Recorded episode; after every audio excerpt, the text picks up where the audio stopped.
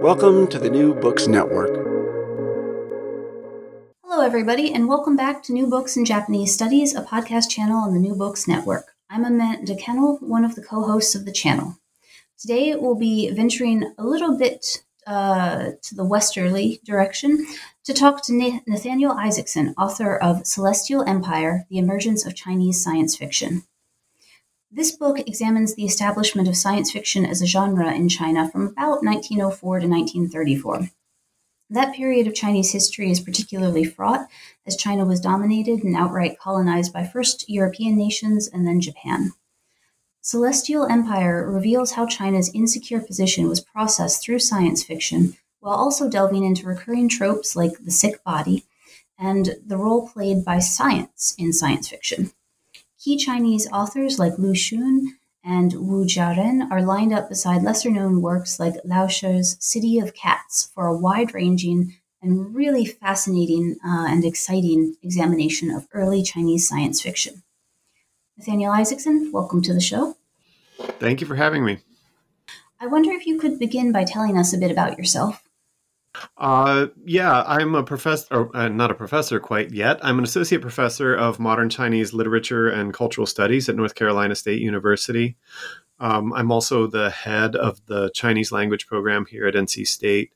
And my research is on Chinese science fiction, as well as the history of Chinese science, China's relationship to technology, and representations of technology in various cultural settings, including visual culture, cinema, and the like. And that really sort of comes through, I think, in the book itself, which may already be the answer to my next question, which is, how did you get interested in writing a book about Chinese science fiction? There's kind of a long and interesting story there, and I hope it can be the sort of thing that encourages people not to be too afraid of failure. This started out as a dissertation project when I was at UCLA, and I started at UCLA in 2005, and it must have been around 2005 or 2006 that I took a course on late Qing fiction with Theodore Huters. And at that time, he was working on his second to most recent book, Bringing the World Home. And in the process of working on that book, he had us doing a lot of reading that he was doing at the same time, a number of late Qing novels. And one of those novels happened to be Wu Jianren's Xin Shi Touji, The New Story of the Stone, which is a quote-unquote sequel of The Story of the Stone, also known as Dream of the Red Chamber. But anyway, in working on this class and on these late Qing novels, I think as an early PhD student, to be totally honest, I had a really hard time reading all of them. And even more so, I had a really hard time figuring out how I could say something that someone who was at sort of the peak of his career and the peak of his sinological abilities wasn't saying about the various novels that we read in the book that he had coming out right around that time. And to be honest, I sort of froze. And so I ended up with an incomplete in that class that eventually rolled over into an F and stayed an F for a year or two. And in the course of that time, I finally came upon the idea that the only thing Ted Huters hadn't said about The New Story of the Stone was something that was sort of very obvious out there about it, which was that at least half of it, if not all of it, was indeed a science fiction novel. He talked about it in all kinds of other ways and very eruditely. And so that sort of moment of failure ended up leading to me writing a paper on Chinese SF. And sort of at the same time, on kind of a lark, I started wondering what else was out there in terms of science fiction from China. And you know, just kind of an evening, a Friday night or something, sitting on the couch, I ended up searching around for like kind of retro posters that might have anything to do with science fiction in China, and discovering that there actually was a sci-fi magazine from China called Kehuan Shijie, Science Fiction World. And sort of just in going through that, writing the paper, digging around, I found what I thought at the time would be just enough to write a dissertation without having to make any decisions at all. By which I mean, you know, I was like, okay, I can come up with what I thought would be like 10 chapters and I could cover the whole 20th century. And it really sort of mushroomed from there. And since writing the book, it's the field of Chinese sci-fi has mushroomed, as has a production of Chinese science fiction, which was really a surprise to me. When I first started doing it, a lot of people would say, even scholars of Chinese literature would say, oh, China has science fiction. And I think it's almost hard to imagine that being a question nowadays, considering that even in the last few months in English, there have been 3 or 4 different edited volumes of translations of Chinese sci-fi. So it's a much different world we're in now than we were in like 2006. And that's one of the things I really like in particular about your book, because, you know, I enjoy science fiction. And I heard about all of these new translations of Chinese science fiction novels. And it seemed like everything that I heard about being translated had been published, I don't know, within the past 20 years. Yeah, I'd say that's probably true. I mean, I think I'm really have benefited from some very fortunate timing. And some of that I've only realized I was benefiting from, I think, around maybe 2010 or so. All of a sudden, all kinds of other people were interested in working on Chinese science fiction as well, and were sort of in the process of, quote unquote, discovering it, which I guess, you know, is really more properly should be framed as rediscovering it or something like that.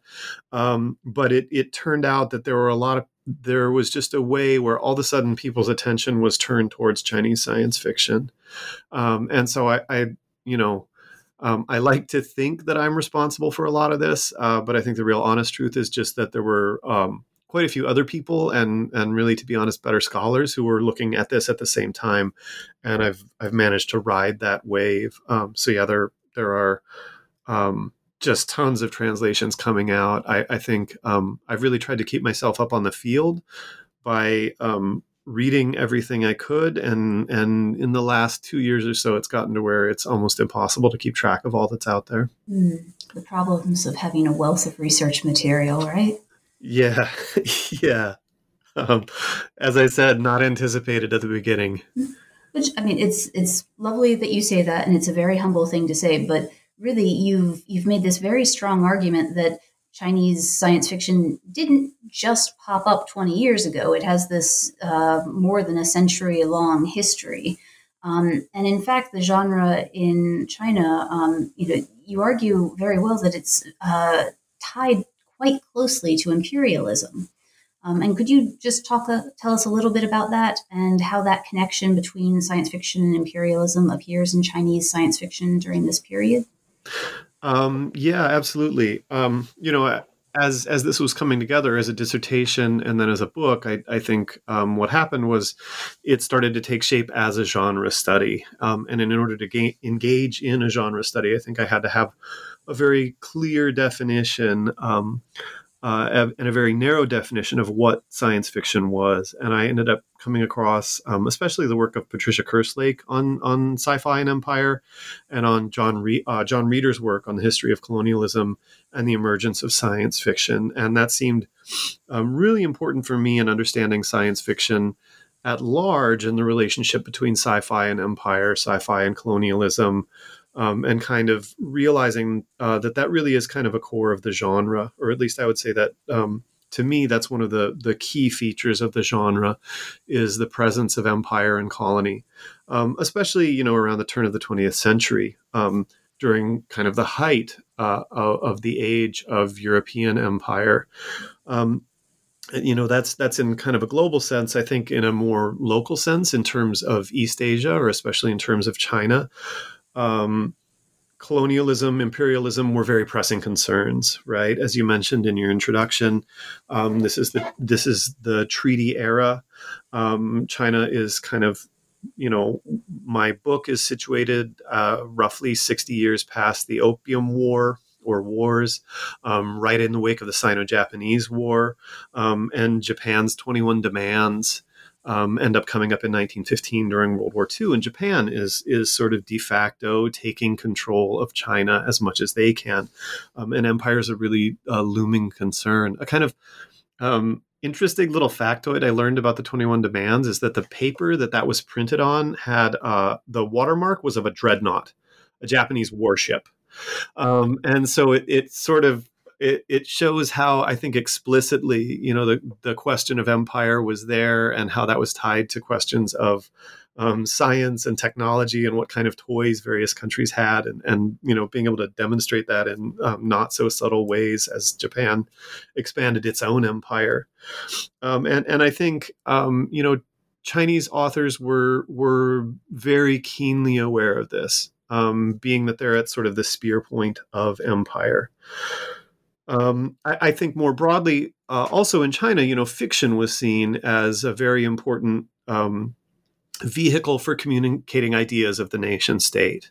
And in sort of an Andersonian sense, there was this idea that the nation was constructed out of fiction, right? And so sci-fi tied into a whole set of concerns about ideas about where China was in the world, where China was as itself potentially an empire or as a nation state, where China was in relation to science, how science could be popularized, etc. And we see this, perhaps that is the connection, where you write about Lu Xun, who I knew as, a canonical author of modern Chinese literature. I think you say in the book something to the effect of he's seen as the godfather of modern Chinese literature or something like that. But I was really surprised to hear that he also became involved with science fiction. Is it that sort of relationship between science and imperialism that drew him to the genre? I think so. I think...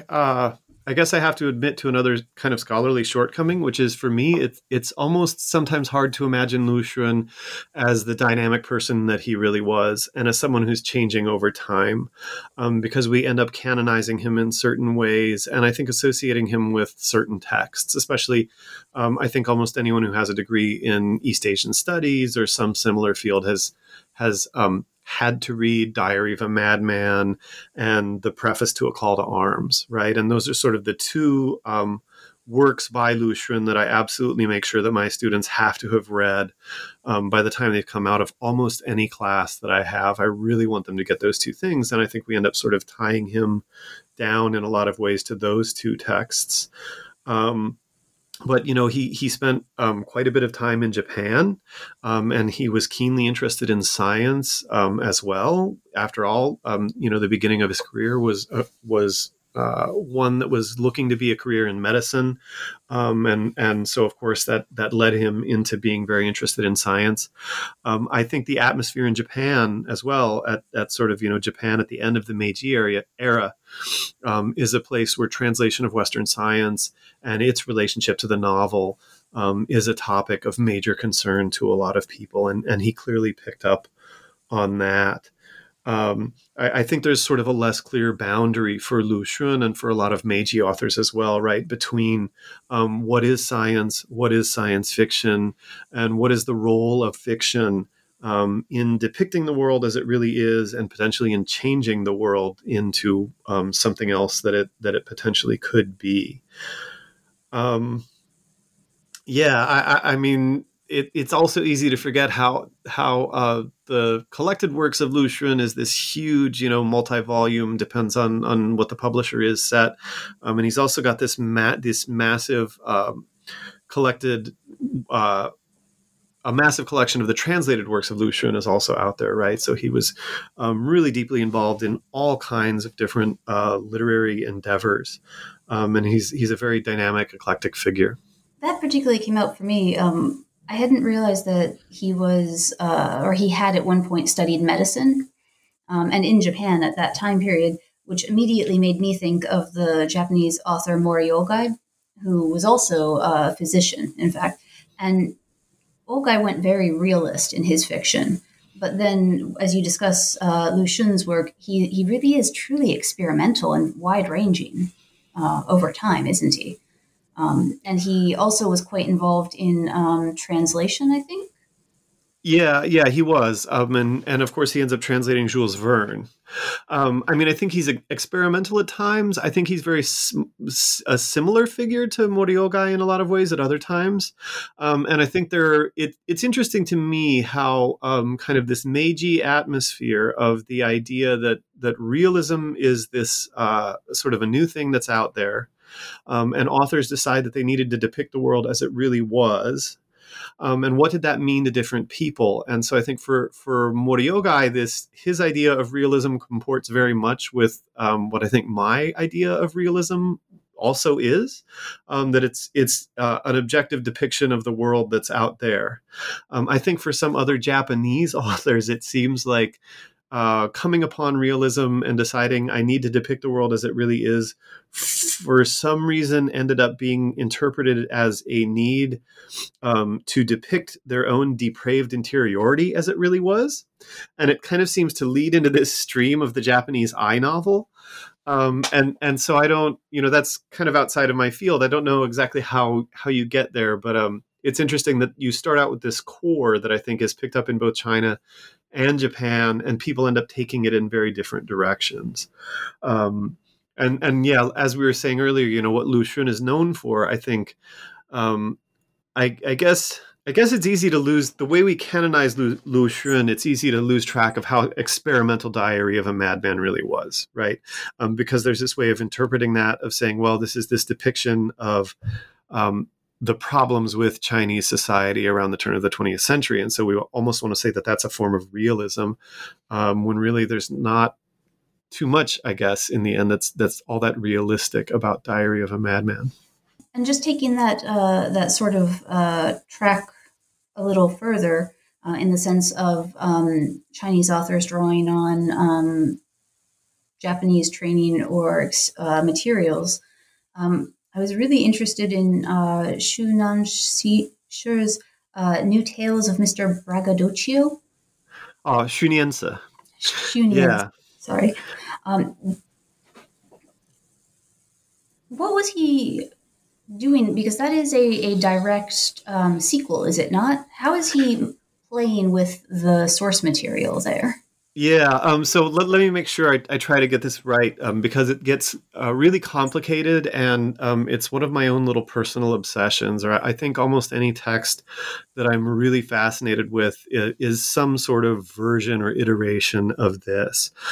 So New Tales about Mr. Braggadocio, Xin Fa Lo Xian Sheng Tan, is a sequel to a Chinese translation of a Japanese translation of the German Baron von Münchhausen stories. And so the thing that I'm obsessed with there is kind of the idea, and I guess, Amanda, you're pretty interested in too, with your interest in Alice in Wonderland, is the idea of reiterations of adaptations, and it's kind of adaptation and fan fiction all the way down. Right. But yeah, really fascinating, whimsical story about a guy who is concerned about the state of China at the turn of the 20th century. And the kind of TLDR on it is that his soul and his body split apart, and he ends up traveling all over the solar system, finally comes back, learns about mesmerism, starts up a school for mesmerism, kind of kills the global economy because of that, and ends up having to go into hiding because he's obviated all these various trappings of modernity that run the global economy. It is fascinating to think about. I mean, it does seem very Baron von Munchausen, does it not? That Mr. Braggadocio figures out how the brain, I don't know how to put it, how to use the brain's electricity to basically be a telegraph and an energy source and like everything all in one. And suddenly the earth is, society as we know it, is destroyed. Yeah. He just keeps going on his merry way, doesn't he?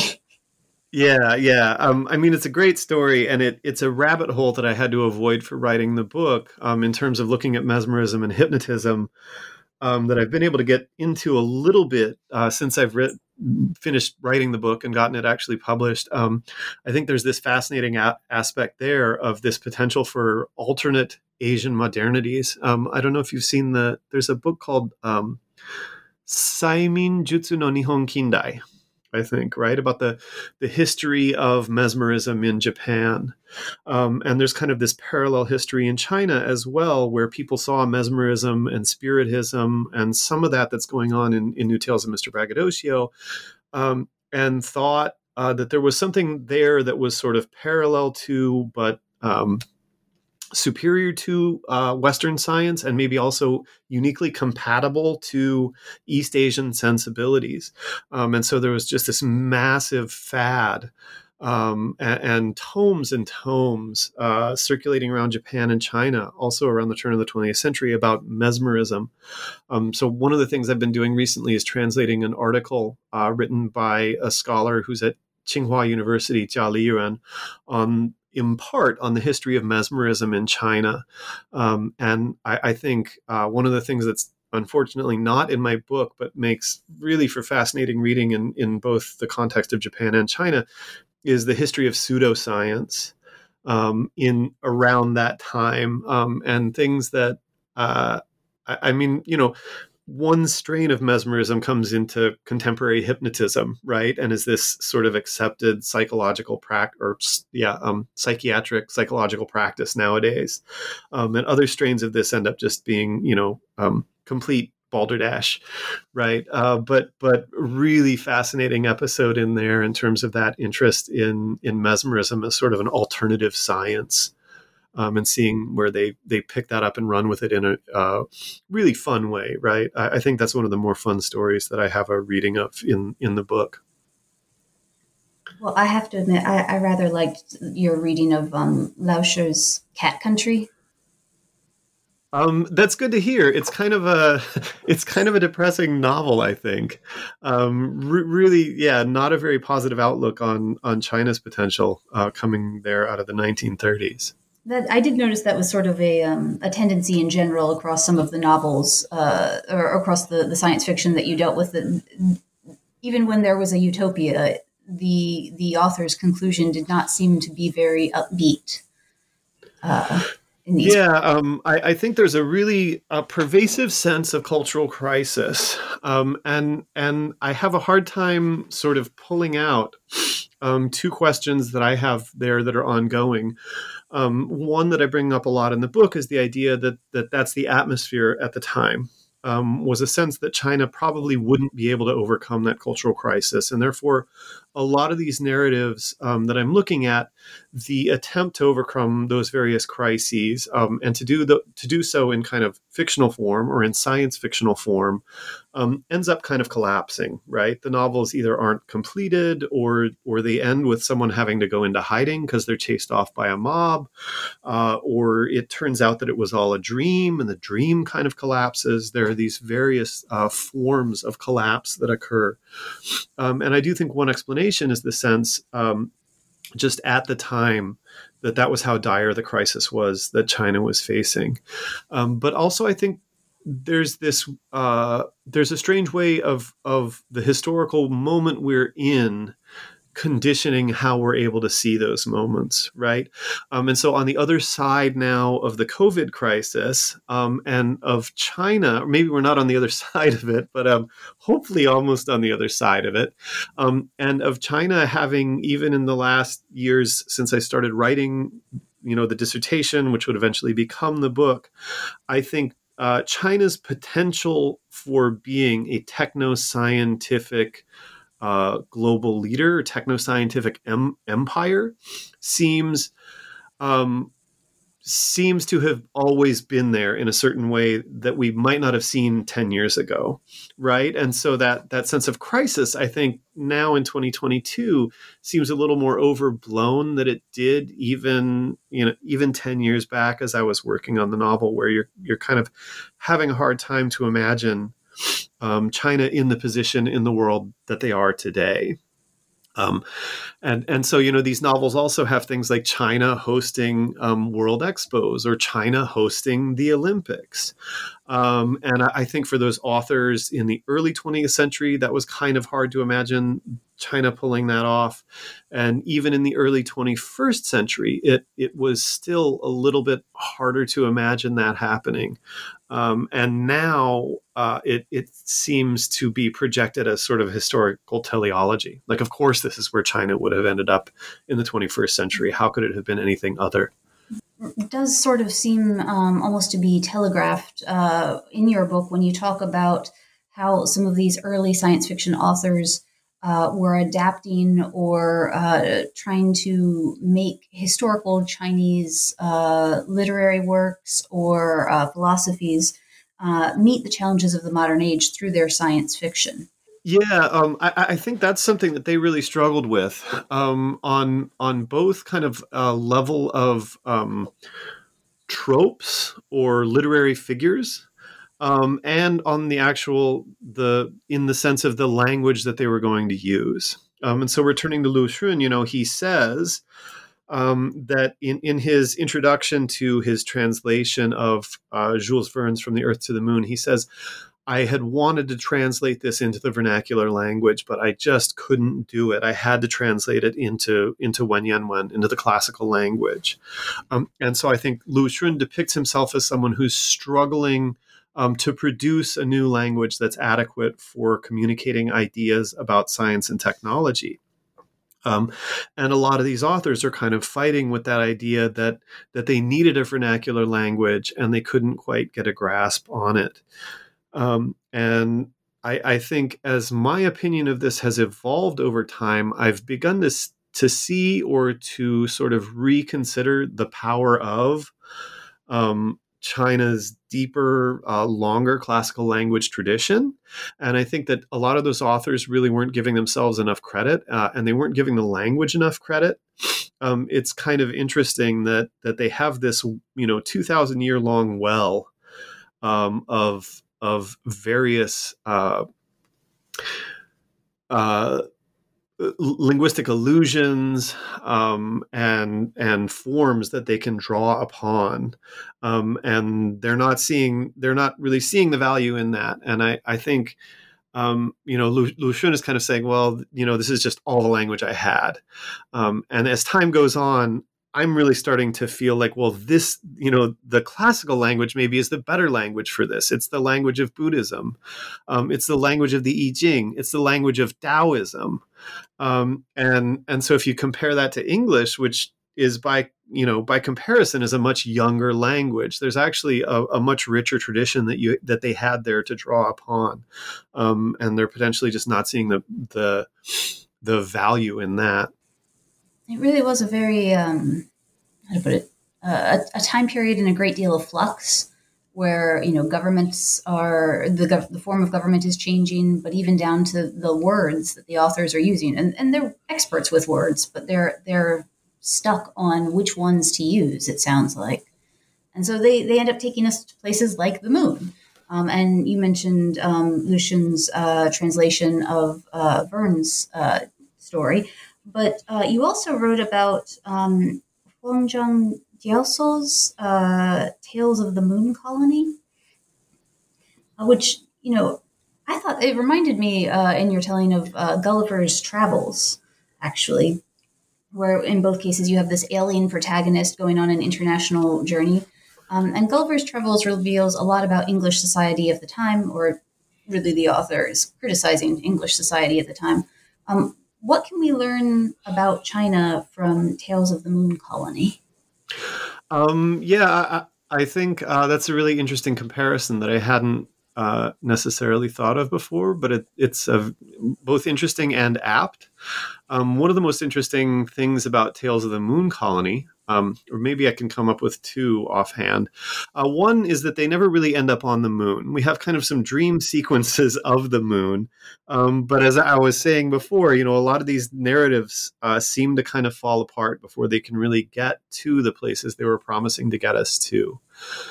The other thing is that as an allegory for the Chinese nation state, there's this figure in there, Long Menghua, who is basically the sick man of Asia, right? And he actually spends, if I'm remembering correctly, quite a bit of the novel in a coma. And there's this really interesting scene where this doctor goes in and sort of opens him up, and he says, well, look at all his internal organs. He's kind of diseased. And the cause of the disease basically is traditional Chinese culture.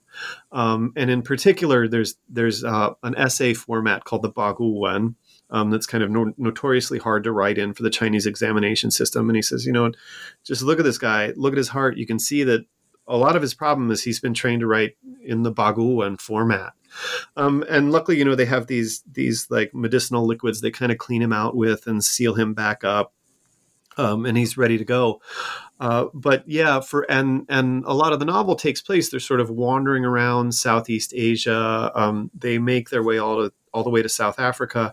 But quite a bit of it is focused on the idea of the weakness of the Chinese state. And so it is interesting how that allegory ends up appearing even as they travel all over the place in a hot air balloon.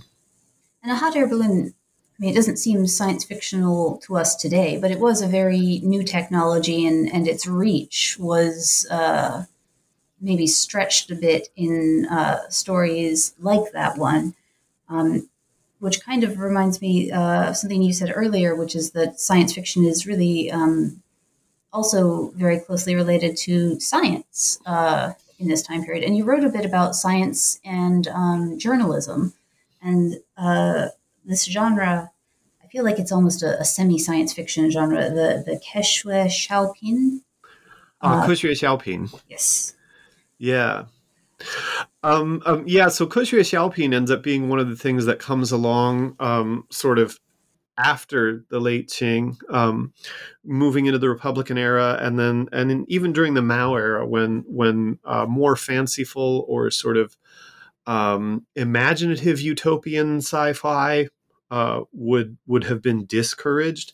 There are a lot of other forms that you see emerge that are basically popular science genres that are accepted. And Keshue Xiaoping, this idea of like the science essay, is one of them. And I mean, I think, it's very interesting the ways that fictional settings kind of a fictional series of events will be used to communicate very real ideas about science in these various other kind of like subgenres that emerge after that. I think another thing that I didn't really get into quite so much in the book, or only a tiny bit in the book, is kind of the journey, I would say, from real science to what I call fictional science, and then into eventually science fiction. So you'd have some scientific discovery very often in the Western world, and that's reported in the news and often kind of sensationalized even in English language reports,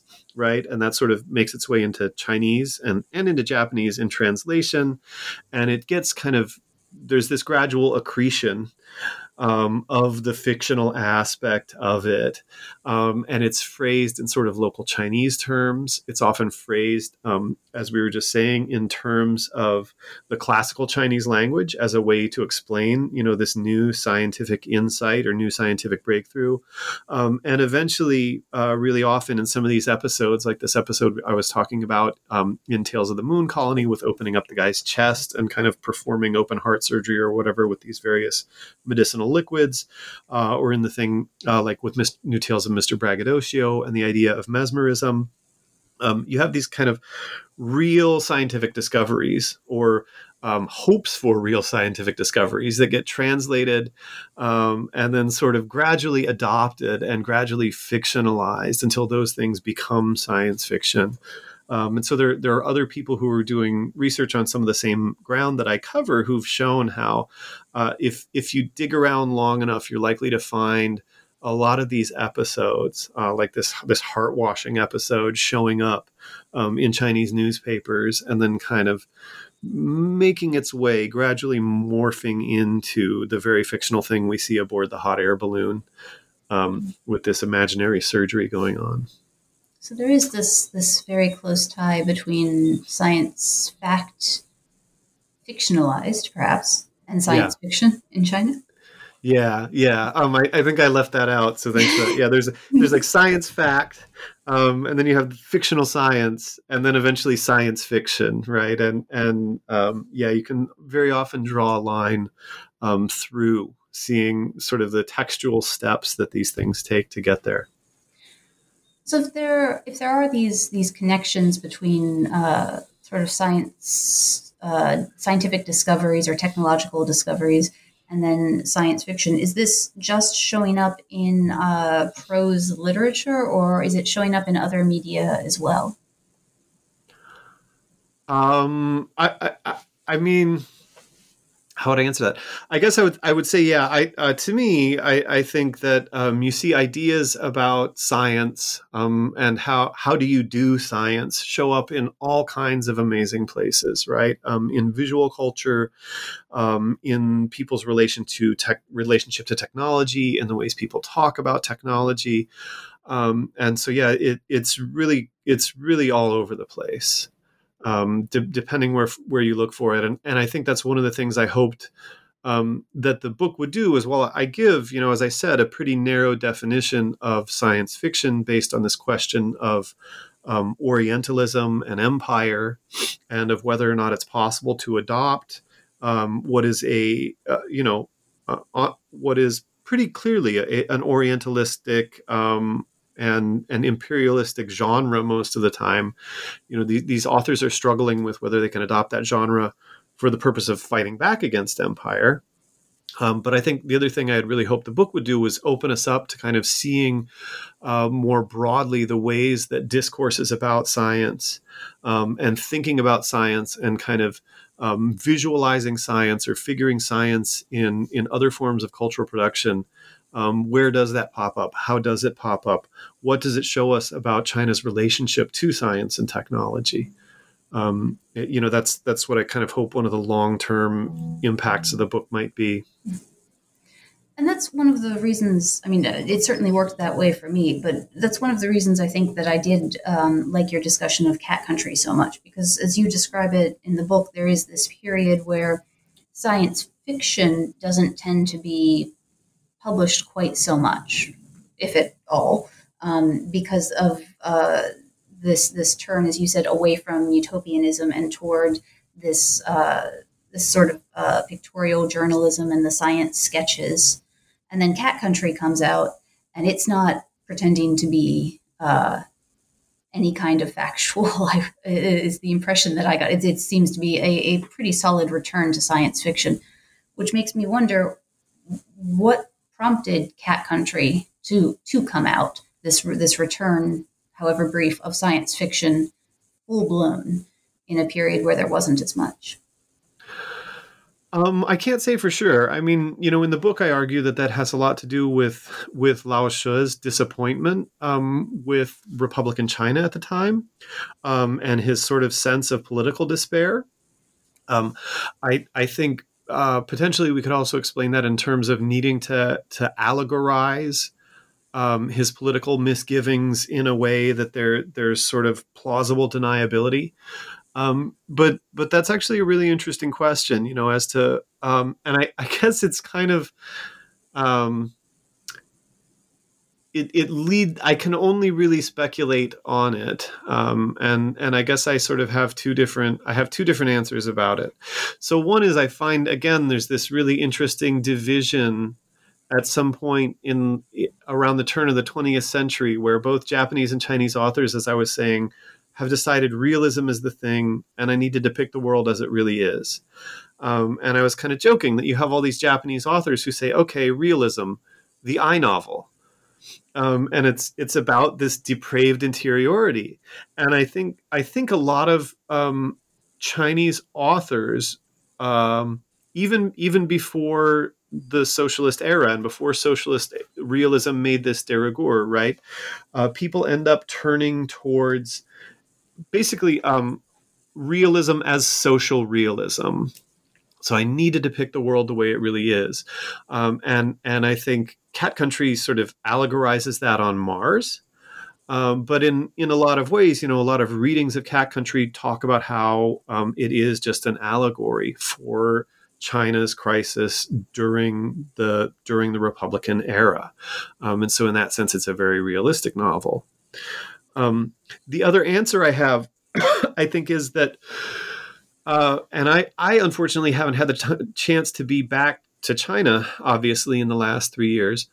The thing that we're discovering about that period of time and about the quantity of sci-fi that was actually out there at the time is that there was indeed much more than had been identified a decade ago. So the last time I was in China in 2018, I was talking to some other some PhD students of Chinese science fiction, and they were using the word "出土," like being excavated, basically, to say that we've gone back and we've rediscovered these other works of Chinese sci-fi that are out there.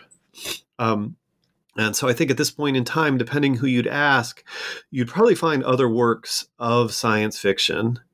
I think broadening that definition too, to sort of rethink what is science fiction really gives us a lot of things like, newspaper reportage about things like mesmerism, right? Which with a read in a little bit different light, that really is a form of science fiction, or at least, as we've been talking about, it's fictional science.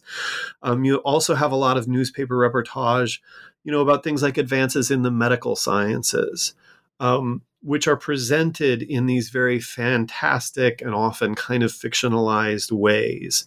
And a lot of that was sort of pseudoscience even when it was originally produced in English.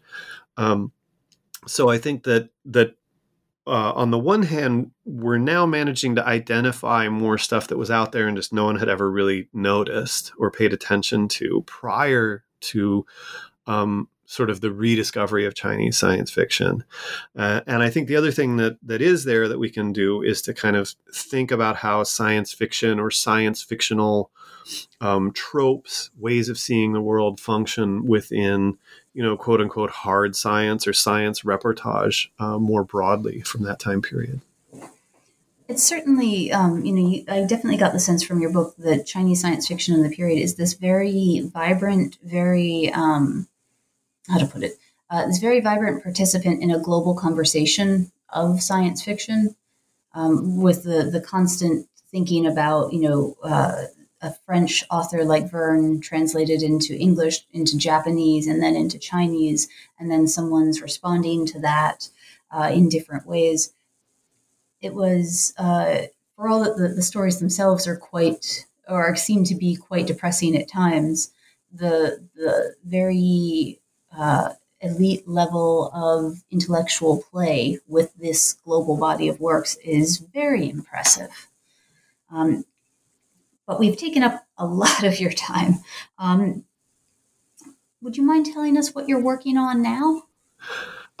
Yeah, so I'm kind of continuing this. Of course, I'm trying to ride the wave of the popularity of Chinese science fiction as much as I can. But I'm also really interested in looking at some of these ideas that I was talking about in terms of cultural representations of science and technology. I'm also really interested in the idea of the environmental humanities and of kind of the fetishization of development. And so how do discourses of science, discourses regarding technology, and the discourse of development figure into the history of Chinese literature and visual culture? And what that has me working on is a book project called Moving the People, The Aesthetics of Mass Transit in Modern China. And basically I use the figure of the train and or, various other kind of things that move along tracks as a way of trying to get into those very questions of how is technology visualized, how do people talk about science, how do people use the train, of course, is a pretty obvious avenue for talking about how do we depict notions of progress, right, or moving forward, and so that's one of the things that I'm interested in working on. That's fascinating. Right now, mm-hmm. Thank you. And I can see how it grew out of Celestial Empire, and yet it seems at the same time like a very distinct new project that I look forward to reading when it's complete. Thank you. Yeah, I like to call this stuff sci-fi adjacent. All right. Thank you very much for speaking with us, and I hope you have a good afternoon. Yeah, you too, Amanda. Thank you.